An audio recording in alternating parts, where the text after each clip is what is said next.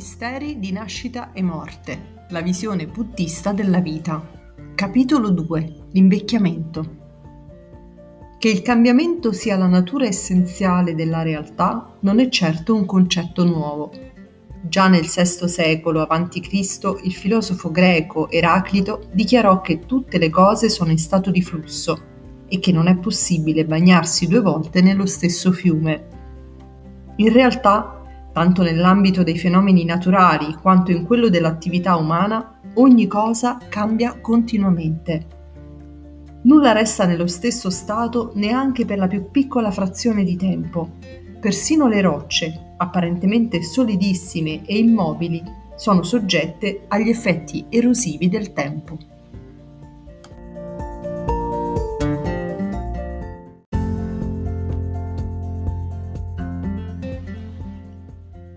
L'impermanenza di tutti i fenomeni.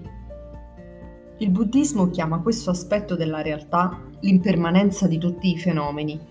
Nella cosmologia buddista questo concetto è illustrato dal costante ripetersi del cielo di formazione, stabilità, declino e disintegrazione, al quale sono soggetti tutti i sistemi, compreso l'essere umano.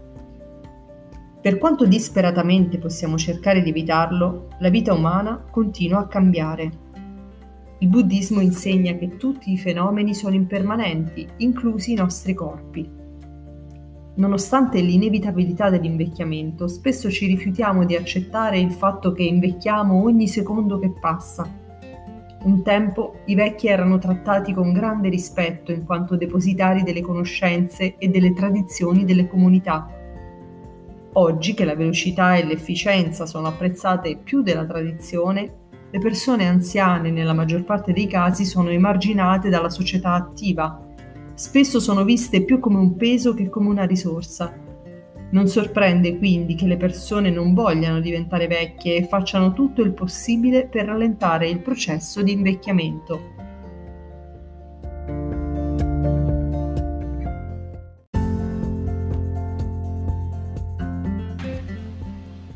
La scienza medica ha studiato il fenomeno dell'invecchiamento umano da diverse angolazioni. Alcuni scienziati dicono che la durata della vita è determinata dai limiti della divisione cellulare. Altri sostengono che l'invecchiamento è programmato geneticamente. A prescindere dalle sue cause, è di vitale importanza affrontare questo processo senza paura, cercando di capire qual è il modo migliore per vivere e invecchiare con dignità. Nichiren sottolineò il valore della vita dichiarando che un solo giorno di vita è più prezioso di 10 milioni di once d'oro. Se un solo giorno di vita vale una così grande fortuna, diventa allora fondamentale riconoscere la sacralità della vita. Una volta che una vita è perduta, non è più possibile recuperarla. Stabilito questo, però, non basta restare aggrappati alla vita il più a lungo possibile, ma è necessario valorizzare ogni singolo giorno. Nichiren scrisse anche È difficile conservare la vita come la rugiada sull'erba, ma è meglio vivere un solo giorno con onore piuttosto che morire a 120 anni in disgrazia. Ciò significa che dovremmo preoccuparci più della qualità della nostra vita che della sua lunghezza e sforzarci di rendere ogni giorno significativo.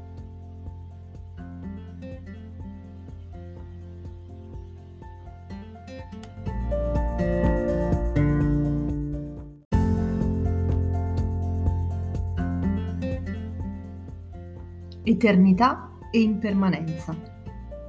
Nello scorso capitolo abbiamo introdotto l'idea che la vita sia eterna. D'altro canto, la vita umana, come tutti i fenomeni, è transitoria. A ben guardare, però, queste due verità non sono contraddittorie, bensì complementari. I cambiamenti fisici e psichici che un individuo subisce nel corso della sua crescita dall'infanzia alla maturità sono così grandi che l'individuo stesso appare trasformato. Tuttavia nel corso dell'intero processo esiste un io che unifica il corpo e la mente e che resta relativamente stabile. Nel buddismo questo io è chiamato il grande io.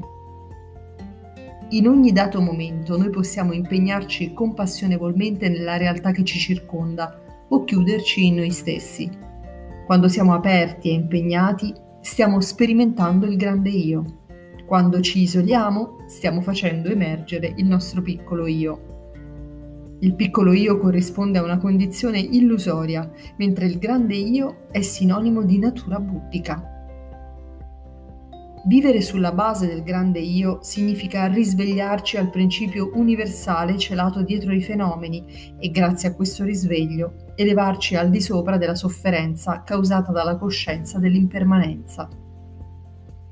La fede in qualcosa di eterno è necessaria per arricchire la qualità della nostra vita.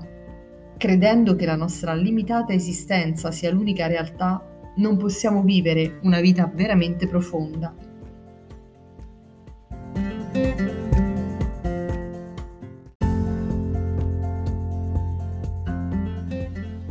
Un'analogia può aiutarci a capire questo concetto. Un bambino si diverte a sguazzare in una piscina di plastica, ma quando cresce e scopre il divertimento di nuotare in una vera piscina, la piscina di plastica non lo soddisferà più.